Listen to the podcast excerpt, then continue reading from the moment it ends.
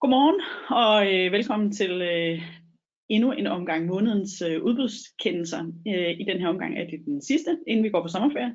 Og vi stiller med fuld, fuld bemanding i dag, så, øh, så alt er godt. Øh, og vi har øh, virkelig mange kendelser. Øh, alle sammen fra, fra klagenudene for udbud, de har øh, på en eller anden måde spyttet kendelser ud, offentliggjort kendelser. Jeg ved faktisk ikke helt, hvad der er sket, men jeg tror, vi har lige siddet og talt om, vi har nok, øh, jeg tror faktisk aldrig, vi har haft så mange kendelser med. Det betyder også, at vi kommer til at gennemgå dem i et øh, relativt rask tempo, tror jeg nok, for at vi kan, vi kan holde den her halve time. Men, øh, men det er heller ikke dem alle sammen, der sådan er så meget gods i. Så, øh, så det tænker jeg nok, vi skal, vi skal nå. Vi er øh, bemandet i dag med Rikke, som er advokat i vores øh, udbudsafdeling, og jeg hedder Anne-Louise. Og jeg er også advokat i vores øh, udbudsafdeling, så I er i, øh, i sådan nogenlunde trygge hænder satser vi på. Øhm, I kan som altid stille spørgsmål. Jeg forsøger at holde styr på, øh, på spørgsmålene undervejs, og så øh, samler vi op, øh, hvis der er tid til det, og ellers så, øh, så forsøger vi at håndtere det efterfølgende. Godt. Øhm, den første kendelse er en øh, kendelse fra, øh, fra 10. juni, som øh, angår et udbud med forhandling efter forsyningsvirksomhedsdirektivet vedrørende en øh, IT-ydelse af en slags. Det var et gaslæringsstyringssystem, så jeg skal ikke gøre mig klog på sådan de tekniske detaljer, men der var tale om, øh, om en IT-kontrakt øh, på dels en systemleverance, og så var der nogle øh, øh, konsulentydelser, som man ønskede at købe ind under den her rammeaftale. Og det der er, øh, der er sådan to hovedpunkter, som, øh, som indgår i klagen. For det første, så mente klager ikke, at øh, vindende tilbudsgiver i øh, forbindelse med prækvalifikationen havde, øh, havde opfyldt det referencekrav, som, som klager mente, der var. Det er den ene påstand, og den anden påstand er, at, øh, at klager ikke mente, at evalueringen var gået rigtigt til. Altså det var klagers opfattelse, at vindende tilbudsgiver havde uberettiget havde fået flere point end klager selv. Øh, man kan sige, at i forhold til evalueringsdelen, der, øh, øh, erklæringen bliver ikke taget selvfølgelig på, på noget punkt, kan man sige. I forhold til evalueringsdelen, der er det ret øh, oplagt med den praksis, vi har for klagenødene, hvor klagenødene jo siger, jamen, der tilkommer ordregiver et meget vidt skøn, og medmindre man som klager kan påvise, at der er taget usaglige hensyn, altså hensyn, der jo tvivlsomt ligger uden for, for rammerne af det her meget brede skøn, man har, så, vil, vil, øh, så erstatter klagenødene ikke en ordregivers skøn med sit eget. Øh, og derfor er det jo sådan relativt oplagt, tænker jeg, at, øh, at klager ikke får, øh, får medhold øh, på, øh, på det her punkt. I forhold til det her med, at vindende tilbudsgivers referencer ikke opfyldt kravene i udbudsbekendtgørelsen, så gælder der jo det lidt, måske lidt særligt efter forsyningsvirksomhedsdirektivet, at der har man jo ikke pligt til at formulere øh, krav til teknisk og, øh, og økonomisk formåen som mindste krav. Det har vi jo efter udbudsloven i afsnit 2, er der jo en lovbestemt pligt til, at vi formulerer kravene som mindste krav. De krav gælder ikke i forsyningsvirksomhedsdirektivet. Og derfor havde man også i udbudsbekendtgørelsen ikke, eller ikke derfor, men man havde i udbudsbekendtgørelsen helt lovligt ikke fastsat egentlig mindstekrav, men ligesom sagt, I skal, I skal give os nogle, øh, jeg tror det er mindst, øh, var det op til fem referencer, som tror jeg kravet var formuleret på, på noget, der er sammenligneligt, uden i øvrigt sådan rigtigt at folde ud, hvad man mente var sammenligneligt. Og det er det, der sådan er kernen i klagers synspunkt. Klager mener ikke, at de referencer, som vindende tilbudsgiver har leveret, er sammenlignelige. Men der siger klagenøden jo igen, jamen med det, der er fremlagt for klagenøden, så kan klagenøden ikke konstatere, at der ikke skulle være tale om sammenlignelige kontrakter, og der må tilkomme ordregiver et relativt vidt skøn. Så, øh, så, så på den måde lander den sådan set øh, så nogenlunde, som, jeg skal, som den skal. Ikke? Der er et spørgsmål i, øh, i sagen øh, om, øh, om en mulig rådgiver inhabilitet, fordi øh, klager øh, som et af sine anbringende går gældende, at den øh, den, den tekniske rådgiver, der har rådgivet ordregiver øh, i forbindelse med udbuddets gennemførelse, øh, har et tysk øh, koncernforbundet selskab, sådan som jeg forstår det, som i en eller anden konstellation har afgivet tilbud sammen med eller til øh, den tilbudsgiver, der ender med at vinde det. Øh, og man kan sige, at det spørgsmål, det tager klagenøden ikke stilling til, fordi det ikke er omfattet af de nedlagte påstande. Jeg tror også, at sådan som, som sagen er præsenteret i kendelsen, vil der ikke have været øh, noget at tage. Altså det er ikke interessekonflikterne eller inhabilitet, sådan som vi kender det øh, fra, fra klagenødene. Det virker som om, der er tale om, om nogle sådan relativt sædvanlige forretningsforbindelser, som, som efter klagenødens øh, faste mm. praksis jo ikke kan føre til inhabilitet. Så det er sådan i træskolængder øh, den her, så jeg tror den vigtigste takeaway er, Husk, at der er forskel, når I laver øh, udbud efter forsyningsvirksomhedsdirektivet, ikke pligt til at, at anvende mindstekrav, men den er jo også et eksempel på, at det nogle gange kan være lidt svært øh, for både ansøgere og måske også andre så helt at gennemskue, hvad ligger der så egentlig i, øh, i de krav, man opstiller. Øhm, og så igen en bekræftelse af ordregivers øh, meget brede øh, evalueringsskøn. Ja. Ja, den øh, næste kendelse, den er fra 13. juli, og øh, den vedrører artikel 346 i traktaten om den europæiske unions funktionsmåde. Og øh, i henhold til artikel øh, 346, så har man mulighed for at indgå en kontrakt uden udbud, hvis det er nødvendigt til beskyttelse af væsentlige sikkerhedsinteresser, øh, som, nu, som nødvendiggør nationalitetsdiskrimination, og at øh, så er der også en forudsætning, at kontrakten angår krigsmateriel, altså har et militært forhold. Og grunden til, at man har den her bestemmelse, det er, at øh, der kan være nogle situationer, hvor man gerne vil gøre sig uafhængig af udenlandske leverandører. Og det var øh, Forsvarsministeriet, der ønskede at indkøbe nogle øh, patruljeskibe. Og der øh, gennemgik eller øh, indledte Forsvarsministeriet en markedsdialog, øh, talte med nogle øh, leverandører, nogle værfter, og kom i den her markedsdialog frem til, at det, der hedder Danske Patruljeskibe, som var et konsortium bestående øh, blandt andet af Pension Danmark, jamen de var den eneste, øh, som kunne indgå den her kontrakt, og som kunne blive totalleverandør i forhold øh, til, øh, til de her levering af de her patruljeskibe. Og øh, Forsvarsministeriet de øh, offentliggør så i forbindelse med indgåelsen af kontrakten en bekendtgørelse for at skabe øh, frivillig øh, eller foregående øh, offentlighed omkring det her. En profylaxebekendtgørelse. Ja, det var øh, lidt hurtigere sagt. Nej, ja, det, er, det, er, det, det var det meget korrekt og, og ikke særlig mundrette øh, navn på bekendtgørelsen. Ja. Øhm, og det der så var ved det, det var, at øh, klager her, jamen øh, de mener så ikke, at Forsvarsministeriet kan indgå den her kontrakt med danske øh, patruljeskibe øh, med hjemmel i øh, artikel 346. Og det mener de ikke, de kan, fordi at danske patruljeskibe, de ikke i sig selv øh, kan, lever, øh, kan levere de her øh, øh, patruljeskibe. Øh, Øh, danske patruljeskibe, de kan øh, stå for designdelen, men selve konstruktionsdelen, der bliver de nødt til at gå ud og øh, finde en underleverandør, som kan øh, håndtere den her konstruktionsdel af de her patruljeskibe. Og det gør, øh, mener klager, at jamen, så kan man jo ikke sikre den her øh, nødvendige nationalitet, altså gøre øh, kontrakten uafhængig af udenlandske leverandører. Det er i hvert fald ikke givet på forhånd. Og der siger Forsvarsministeriet, jamen øh, det forhold i sig selv, at man øh, har brug for en underleverandør til som totalleverandør på kontrakten og kunne opfylde kontrakten, jamen det gør ikke i sig selv, at man ikke er berettiget til at anvende den her undtagelsesbestemmelse i 346 øh, fordi man kan håndtere det på en anden måde, som man også havde gjort. Jamen, man havde rent kontraktuelt stillet krav om, at, øh, at man skulle anvende danske underleverandører ved opfyldelsen af den her kontrakt. Og det, øh, det er klagenævnet enig i, øhm, og på den baggrund, jamen, så øh, når klagenævnet frem til, at det forhold i sig selv, at man ikke kan opfylde som totalleverandør kontrakten alene, altså konsortiet, men har brug for en underleverandør, jamen det medfører ikke sig selv, at, øh, at man ikke kan blive omfattet af den her undtagelsesbestemmelse i artikel 346. Man kan sige, altså det, her, det er jo en helt, helt, helt særlig situation, fordi udgangspunktet i udbudsreglerne er jo netop, at vi må ikke nationalitetsdiskriminere. Det er jo sådan en, altså en af de uh, grundreglerne ja. i, uh, i, uh, i al udbudsret. Ikke? Så det her det er en helt særlig uh, undtagelse, som gælder på, uh, uh, som for det første kun, kun gælder på krigsmateriel, og som også, som Rikke sagde, uh, gælder, når det ligesom er nødvendigt for at beskytte nationale interesser, når der er et, uh, et særligt hensyn at tage til, at vi er nødt til at holde tingene øh, nationalt, simpelthen for, for at sikre vores, øh, vores udenrigspolitiske, vores mm. sikkerhedspolitiske og, og hvad ved jeg, øh, interesser. Ikke? Så det er ikke en, øh, en undtagelsesbestemmelse, man sådan kan smøre ud i vidt omfang. Den har et meget, meget, meget meget begrænset anvendelsesområde. Men, øh, men jo ikke desto mindre meget spændende at få, øh, få se kendelser på det også, kan man sige. Ikke? Så, øh, så klagenødene kommer vidt omkring. Godt. Øh, Næste kendelse er en kendelse af 17. juni, som øh, vedrører det Rigspolitiets øh, begrænsede udbud af en rammeaftale om levering af nogle transporttasker. Øh, uden at jeg egentlig rigtig ved, hvad det ja. dækker over, det sad jeg lige, og øh, det, jeg nåede ikke så vidt som til øh, sådan rigtig at, at kaste ud i Google-søgning øh, af, hvad det var.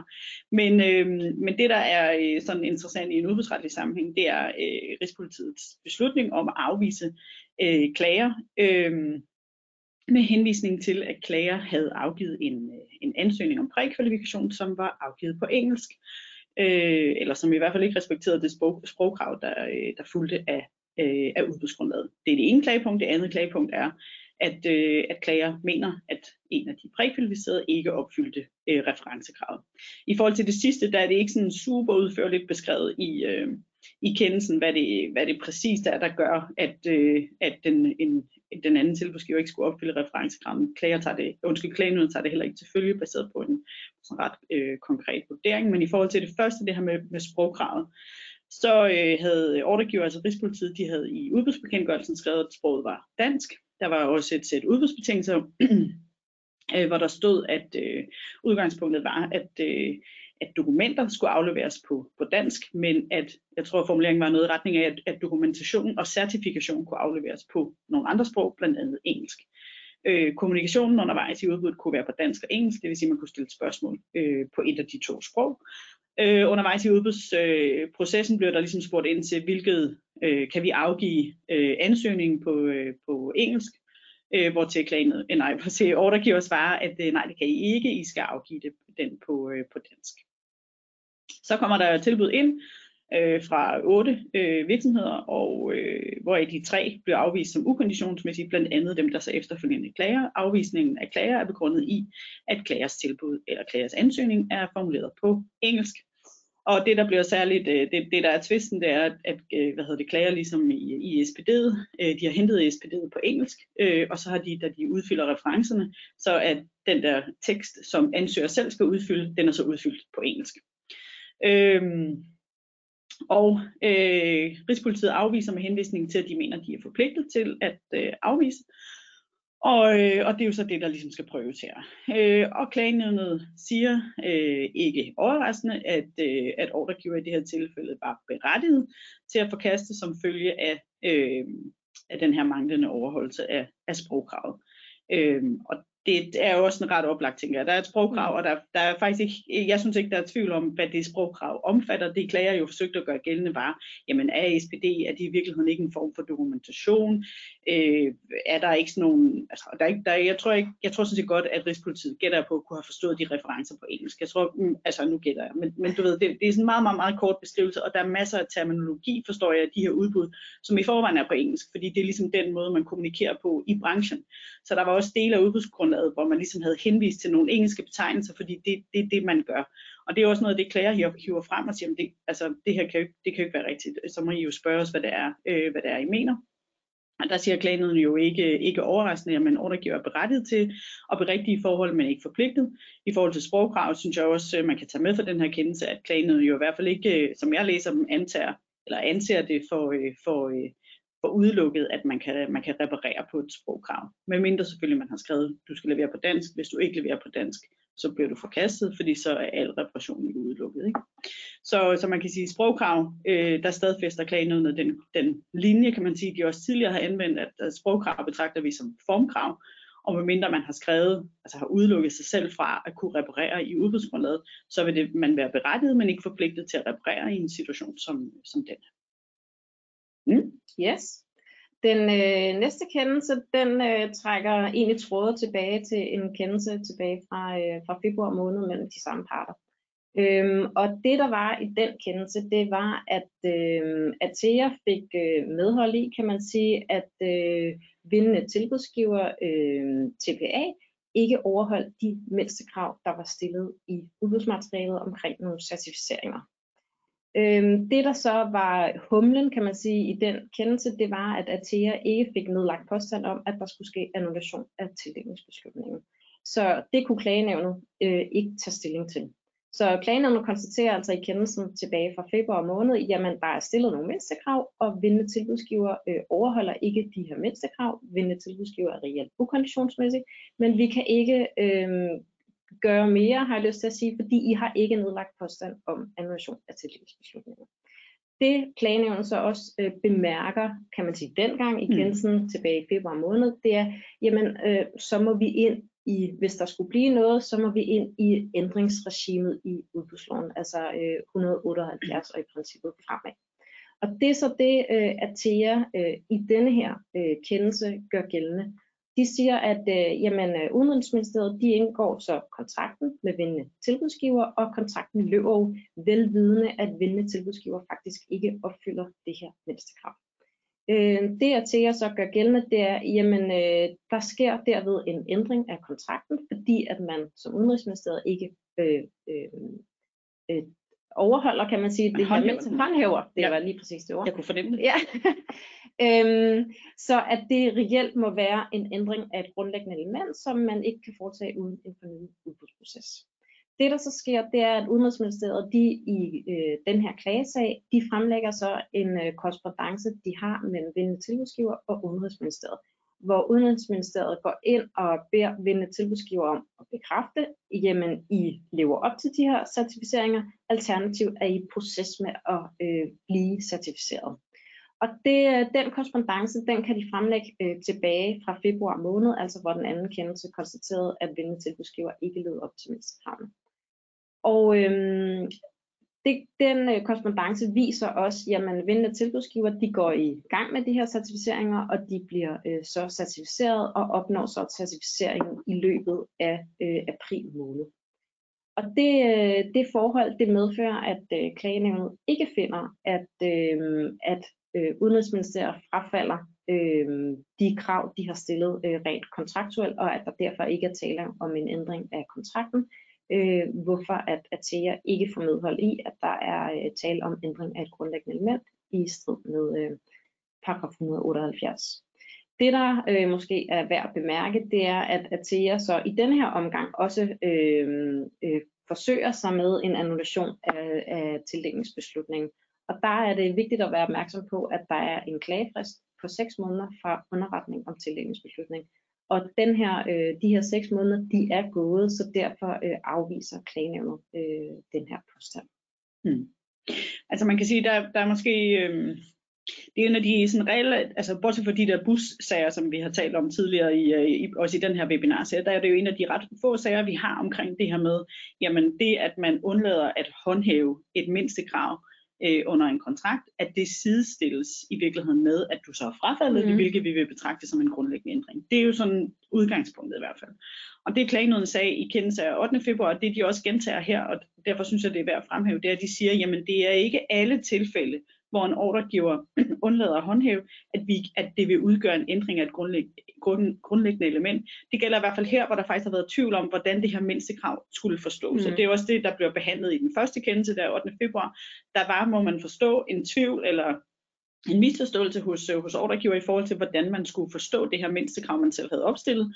Og der siger klagenødet så, at i den situation, der, der kan man ikke sætte lighedstegn mellem den manglende håndhævelse og så det, at man frafalder, bevidst frafalder et, et mindstekrav.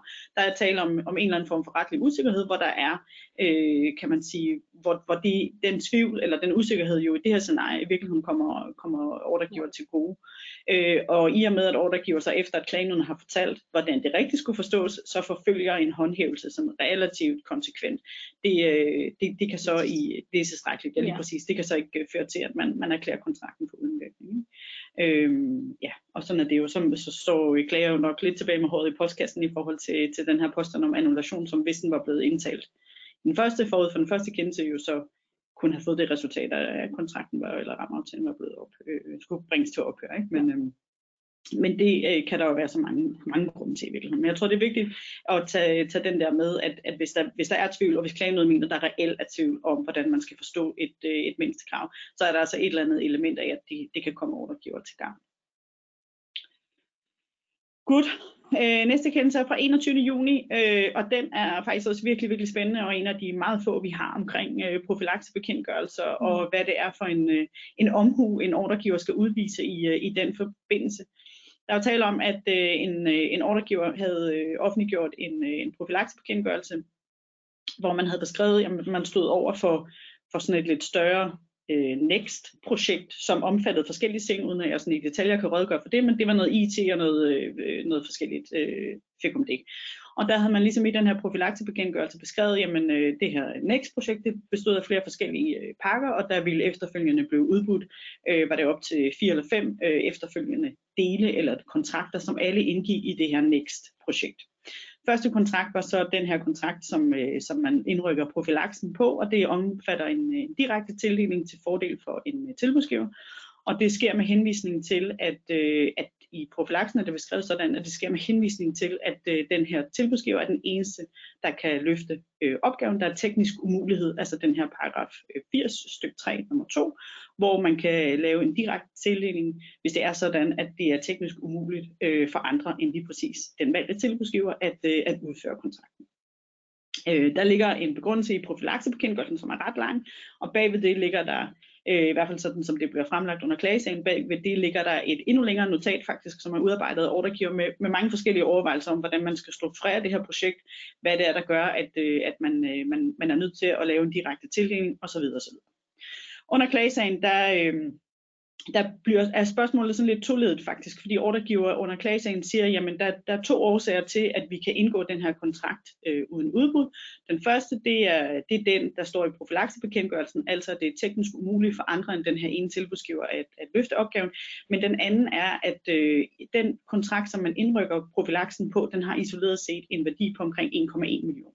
Det vil sige, det er jo langt under, eller ikke langt under, men det er tilstrækkeligt langt under tærskelværdien på de, øh, på de 1,6, til at man godt kunne indgå den uden udbud, forudsat at værdien af den kontrakt skulle beregnes isoleret set. Så det er jo, det er jo ligesom det andet, øh, ordregiver gør gældende. Jamen, vi, vi var berettiget til at beregne kontraktværdien isoleret set. Det her, det var ikke en kontrakt, som skulle lægges sammen med, med værdien af de øvrige øh, kontrakter. I forhold til det første synspunkt, det her med, at øh, om man var berettiget til at øh, indgå kontrakt, øh, med, med den her ene øh, tilbudsgiver, der øh, finder klagen, at ordregiveren ikke havde løftet bevisbyrden for, at betingelserne for en direkte tildeling lovligt kunne ske de øh, lægger jo til dels i hvert fald også vægt på det, som klager har fremlagt under sagen. Klager er jo en konkurrent til den her virksomhed, der har fået den direkte tildeling, og er i stand til, altså klager er i stand til under klagesagen, ligesom også at tydeliggøre jamen, de kompetencer, som er nødvendige for at kunne udføre det her basisprojekt, den her særlige indsigt i, øh, hvad hedder det, biblioteker og hvordan systemerne arbejder sammen, og bum, bum, bum, alt det, der ligesom bare begrundelsen for, at man kunne lave en direkte tildeling til fordel for den anden. Alle de kompetencer, dem, dem øh, for, øh, beskriver klager i hvert fald også at have. Øh, og derfor er det jo øh, på den måde øh, naturligt, kan man sige, at klagenødet siger, jamen det er en bevisbyrde, der påviler ordregiver, og den bevisbyrde har ordregiver ikke løftet. Så klagenødene afviser, at, øh, at tildelingen lovligt kunne ske i, for, i medfører den her undtagelsesbestemmelse i paragraf 80. I forhold til det andet, som jeg tænker også er relevant for mange af jer, det er det her med, hvornår skal vi lægge værdien af, af projekter sammen, og hvornår er et indkøb reelt et projekt med den konsekvens, at værdien, kontraktværdien jo ligesom skal beregnes for dem alle. Der, øh, der siger klagenødene, jamen øh, sådan som profilaksen var formuleret, øh, så øh, er det ret oplagt, at den, det her basis, den her basiskontrakt indgår som en del af det der next projekt, Øh, og det, det synes jeg faktisk også er, er relativt øh, lige til højre benet, for hvis man læser profilaksebekendelsen, så står der, at vi skal have lavet det her NEXT-projekt. Den her, altså den kontrakt, man laver profilaksen på, er det første projekt i NEXT. Altså der, der er sådan nogle formuleringer, hvor man siger, mm, det, det er sådan lidt svært så bagefter kommer og sige, nej, nej, nej, det er noget helt andet, og, øh, og, og så videre, og så videre. Øh, så, så den del sparker klagenødene også til, øh, til hjørne jeg, jeg kunne ikke lade være med at tænke på, om man måske kunne have brugt delydelsesreglen. Øh, og jeg, jeg ved selvfølgelig ikke, hvad den samlede værdi er, men det kunne have været en anden overvejelse fra, øh, for en ordregiver, der sidder i, i den samme situation, hvor man siger, at det er en del af et samlet projekt. Vi ved, at vi kommer i udbud med resten. Så kunne man jo godt i og med, at taskværdien øh, hvad hedder det, øh, her var, øh, var under, kunne man godt have overvejet, øh, om man, man på en eller anden måde kunne have brugt øh, delydelsesreglen i, på dele af det i hvert fald. Det er klart, hvis den var, øh, hvis den var helt op, så, øh, hvis man havde brug for, øh, for de fulde 1,1, så havde det nok ikke nyttet noget. Men det kunne være, at man, man kunne have taget del af det. Ikke? Nå, så er spørgsmålet så, i og med at klagenødene siger, jamen der er ikke, øh, kan man sige, grundlaget for at lave en direkte tildeling er ikke til stede, så er udgangspunktet jo, at man skal have uden virkning, og dermed bliver øh, det afgørende jo, jamen øh, havde ordregiver så udvist fornøden omhu. Øh, og det kommer klagenødene frem til, at det havde de. Øh, de havde udvist øh, fornøden øh, omhu, de havde gjort sig øh, de rette øh, overvejelser. Det var en kompleks kontrakt, hvilket klagenødene også lægger vægt på. Øh, det var øh, måske svært i virkeligheden at overskue konsekvenserne af det. Øh, og, øh, og derfor så, øh, så finder klagenødene, at, øh, at kontrakten ikke skal erklæres for, øh, for udenvirkning. Øh, og lige præcis det der synes jeg er ret interessant, fordi jeg øh, noterede mig i hvert fald sådan, som jeg læser kendelsen, at der ikke er foretaget en markedsafdækning faktisk. Den der vurdering er baseret alene på baggrund af ordregivers egen interne viden, og den, de kan have meget, meget stor indsigt i, hvad der skal til, og hvad leverandørmarkedet er. Ikke? Men som jeg forstår det, er der ikke gennemført en, øh, en markedsafdækning, og det vil jeg nok selv øh, hvis jeg skulle rådgive en ordregiver og sige, det må ligesom være en, for, for en, sæt, en forudsætning for, at du kan sige, at der ikke er andre på markedet, at du trods alt har været ude og spørge det der marked. Øh, så så det, var, det var en af de ting, jeg stussede lidt over. Der, det, det synes jeg et eller andet sted er jo øh, meget positivt, hvis man er ordregiver, men, øh, men måske også øh, lidt mere liberalt eller operationelt, end jeg nok selv ville, øh, ville ture, fordi jeg altid øh, selv tænker, at det må være en forudsætning for, at man kan løfte den bevisbyrde, at man faktisk har været ude af afsøge markedet. Godt. Godt. Den næste kendelse fra 22. juni, den øh, vedrører Udenrigsministeriets øh, udbud i henhold til Forsvars- og Sikkerhedsdirektivet af armerede køretøjer. Og øh, det, der kan man sige er med de her køretøjer, det var, at de skulle kunne bruges øh, overalt i verden. Og derfor var der også flere trækningsberettigede øh, ministerier øh, på køretøjet eller på rammeaftalen. Også på køretøjet. Også på køretøjet. øhm, og øhm, udbudsmaterialet, det indeholdt en række krav til de her køretøjer, øh, blandt andet noget øh, miljø og nogle øh, øvrige certificeringer. Og øhm, klager øhm, bød ind med øh, to køretøjer, en Mercedes og en Toyota, og det er ikke, jeg vil ikke gå i dybden med selve modellerne.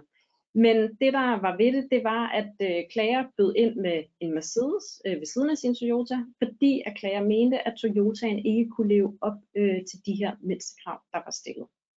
Øhm, der bliver gennemført forhandlinger, der bliver spurgt lidt ind til de her øh, miljøkrav og til de her certificeringer.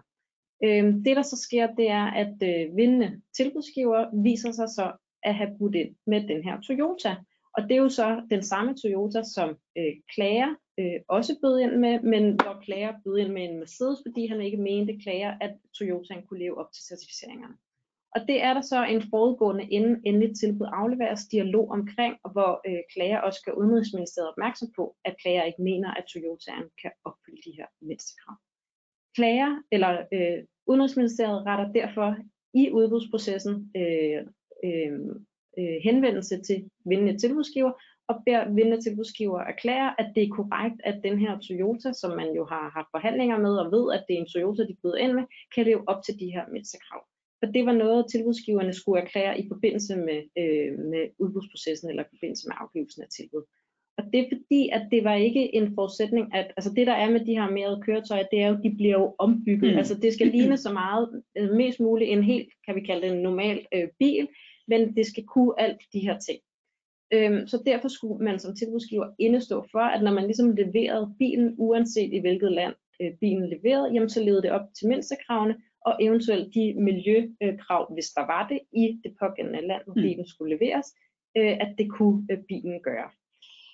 Øhm, så må summarum, nu går tiden, øhm, at øh, jamen, øh, Udenrigsministeriet får bekræftet, at vindende tilbudsgivers øh, Toyota lever op til de her mindstekrav, eller kan leve op til de her mindstekrav. Øhm, og det, øhm, den undersøgelsespligt, altså man kan sige, det er jo egentlig reelt det, det handler om, øhm, som øh, klager øh, påpeger, jamen vindende tilbudsgivers tilbud må være ukonditionsmæssigt, fordi det er jo den her Toyota.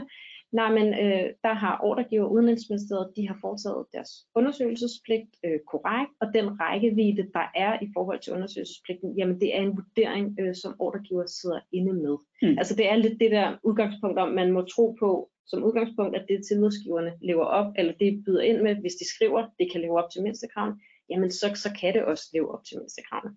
Så, så jeg synes egentlig, at, at øh, kendelsen, selvom det er en lidt særligt, et særligt indkøb, mm. kan man godt sige, egentlig følger meget godt den tråd, vi kender i forhold til ordregivers øh, undersøgelsespligt. Ja, og så igen det der med, at den jo sætter fokus på, hvornår det et krav skal være opfyldt, ja. ikke? hvor her er det opfyldt og oplagt, i hvert fald sådan som klagenøden forstår det, at det skal først være opfyldt på et tidspunkt for levering, hvilket også giver mening al den stund, at du skal ombygge noget. Præcis. Og så er det klart, det er jo det, du erklærer. Det er der jo i sagens natur ingen, der ved, om er rigtigt, når du erklærer det, men din erklæring er nok, og så skal du selvfølgelig håndhæve efterfølgende. Så, øh, så det tænker jeg er super fint at klagenødene, øh, hvad hedder det, konstatere det. Øh, jeg tænker, at vores tid er næsten gået, så jeg vil bare lige kort sige noget om de sidste ting. Øh, den øverste kendelse er, øh, bliver afvist, fordi klager ikke er i stand til at formulere nogle, øh, nogle retvisende påstande, så den tænker jeg allerede af den grund, at ikke er så interessant. Den nederste kendelse er en kendelse, der handler om, øh, om forbehold, hvordan man skal øh, hvad hedder det, håndtere forbehold øh, kontra øh, evaluering, og hvor, øh, hvor klagenødene øh, udover at forholde sig til nogle meget, meget, meget konkrete øh, forbehold, som alle øh, i klagenødens optik var, var grundlæggende forbehold, så kommer de klagenødene faktisk også med nogle øh, meget fine generelle præmisser om, hvornår noget er et forbehold over for et grundlæggende element. Ja. Så, øh, så lige de dele af præmisserne, synes jeg er sådan mere alment øh, øh, anvendelige, kan man sige, og, øh, og hvor man med fordel kan sætte sig ind i det. Men ikke noget overraskende. Intet overraskende, fuldstændig i tråd med, med det, vi tidligere har set, øh, set klagenøden sige. Øh, så er der en, øh, en dom fra, øh, fra EU-domstolen, som går på muligheden for at med forhandling uden forudgående udbudsbekend, øh, ud, offentliggørelse eller udbudsbekendtgørelse. Der er heller ikke rigtig noget nyt i den. Den bekræfter den praksis, vi også kender efter, efter klagerne.